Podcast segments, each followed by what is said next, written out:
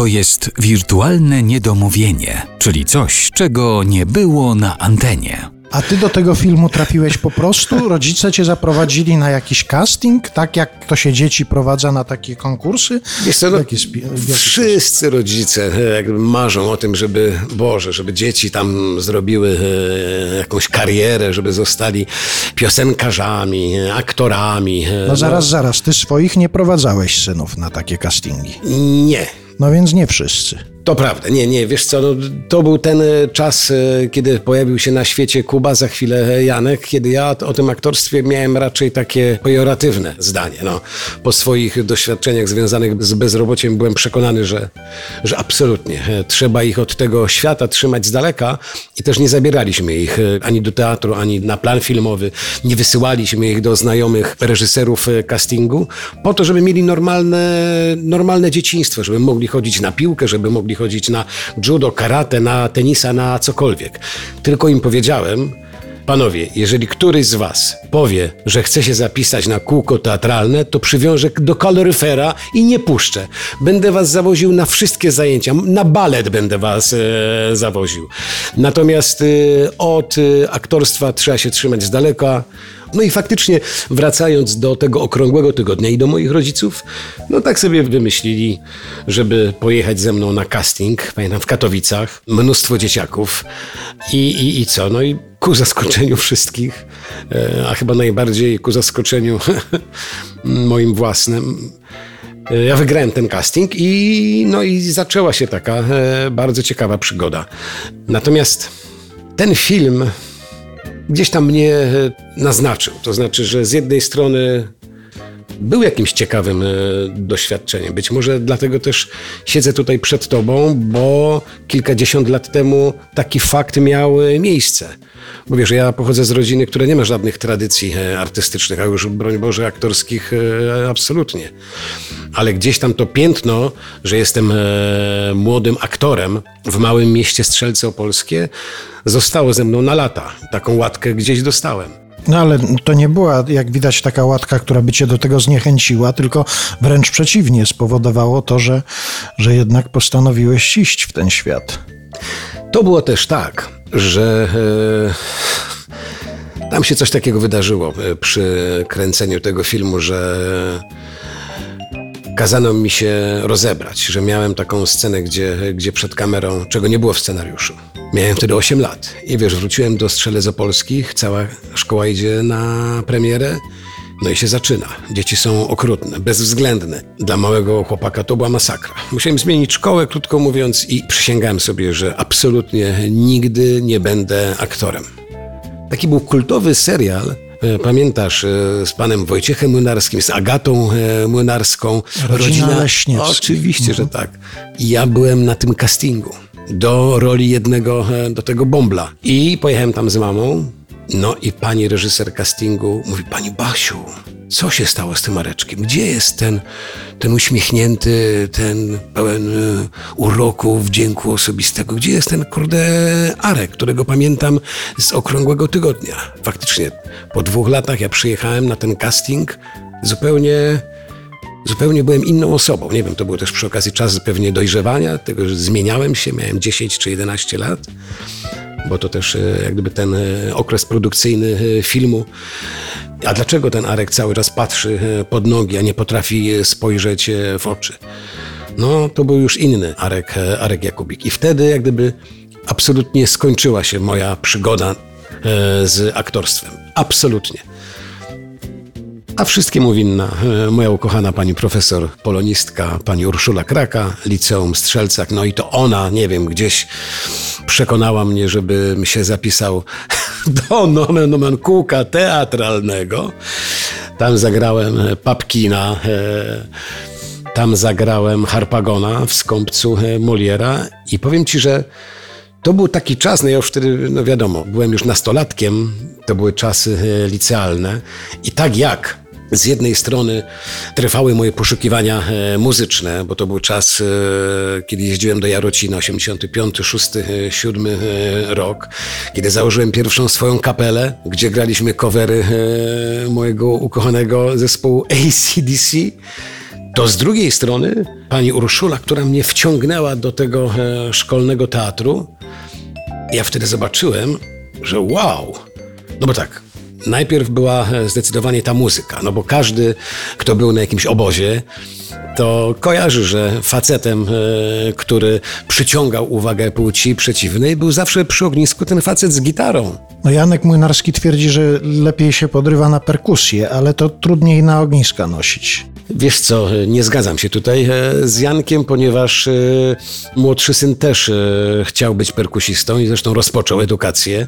Chodził na lekcje perkusji. Ja mu to stanowczo odradzałem, ponieważ ja już wiem to z własnego doświadczenia, z doświadczenia doktora Misze, że perkusista ma najtrudniej, ponieważ pierwszy musi przychodzić na koncert, żeby rozstawić swoje graty i ostatni podchodzi do baru czy do stolika, bo musi te swoje graty Złożyć. poskładać. Także każdy instrument, e, tylko nie perkusja.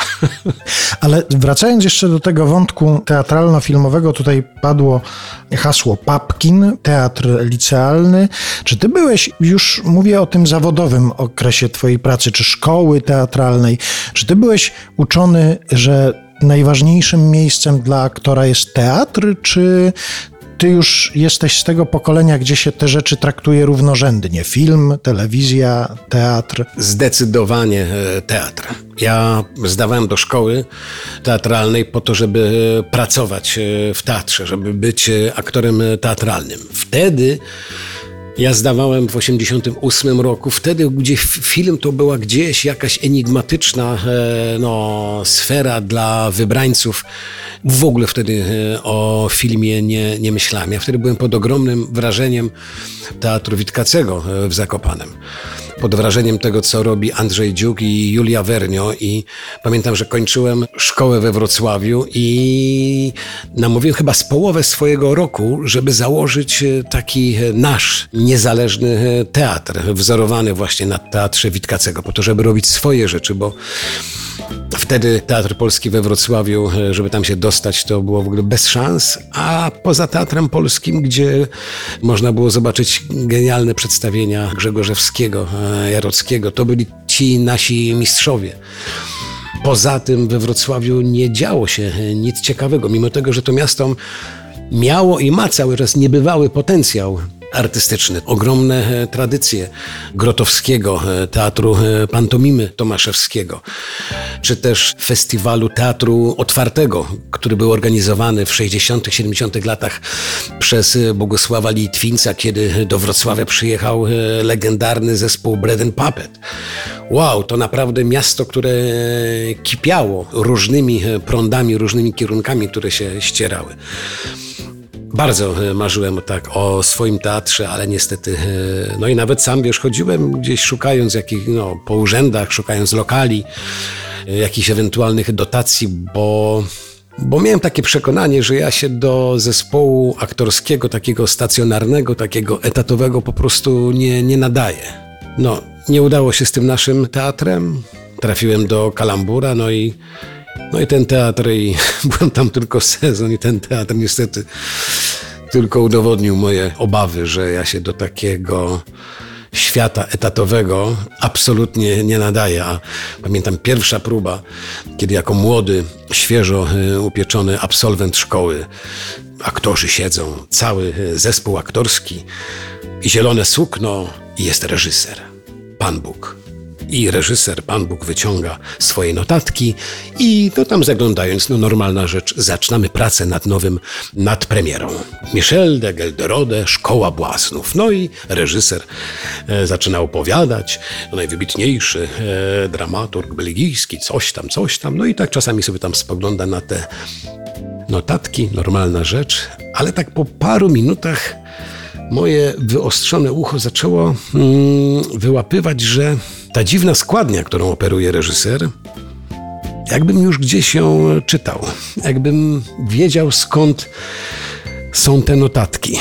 Zapisałem sobie kilka zdań, dokładnie brzmiących tak, jak e, reżyser je wypowiedział. Wróciłem do domu aktora i wiesz, jaką książkę wyjąłem ze swojej skromnej wtedy bardzo biblioteczki? Reżyseria Weekend. Nie. Vademecum Teatromana, taki licealny podręcznik dla teatromanów. Dokładnie przepisał to słowo w słowo i to był ten pierwszy moment, kiedy uderzyłem po prostu swoją e, naiwną głową idealisty w betonowy mur. No to reżyseria w weekend to był następny krok już. Tak jest. A potem pamiętam taką sytuację, kiedy reżyser przychodzi na próbę i tak zagrywając się, jak dokładnie w teatrze XIX-wiecznym, mówi: Kochani, miałem sen, miałem sen. Wiem, jak będzie wyglądała ta nasza sztuka. Niech nam pan powie, panie reżyserze, niech nam pan powie. Nie, nie mogę, nie mogę. Ale prosimy, błagamy pana. Naprawdę chcecie wiedzieć, jak ona będzie wyglądała, ta nasza szkoła błaznów. Chodźcie za mną. I wstajemy z tej sali prób, z nad tego zielonego sukna, gdzie trwają próby e, no, stolikowe. e, Czytamy, krótko mówiąc, e, tekst z podziałem na rolę i schodzimy tam piętro niżej. To był malutki teatr, ze 120 miejsc na widowni. Malutka widownia, gdzie zmieści się raptem 10 aktorów. I on tak zamaszyście. On jak Konrad, jak Kordian razem wzięci otwiera drzwi na tę na tę scenę, na tę widownię. I mówi, miałem sen. Miałem sen, zobaczcie. W naszym teatrze po prawej stronie jest widownia, a po lewej jest scena. A w moim śnie i tak będzie wyglądał nasz spektakl. Po prawej będzie scena, a po lewej widownia! No i Ja tak patrzę na niego. Chyba, chyba się przesłyszałem, nie wierzę, niemożliwe. I nagle słyszę. Wszyscy aktorzy zaczynają mu bić brawo. No bo to odkrywcze, oryginalne. rewolucja w teatrze. I wtedy mówię do siebie, Jakubik, nie dam rady. Nie dam rady. Idziesz dwa piętra do góry, do dyrektora naczelnego i prosisz o urlop bezpłatny, żeby cię zwolnił z tej współpracy. No i idę na górę, dyrektor naczelny oświadcza, a panie Jakubik, pan chce wziąć urlop bezpłatny, a tutaj mnie reżyser ostrzegał, że może być taka sytuacja. No niestety musi pan podjąć decyzję, czy albo rozstajemy się, albo zostaje pan tutaj w próbach do przedstawienia.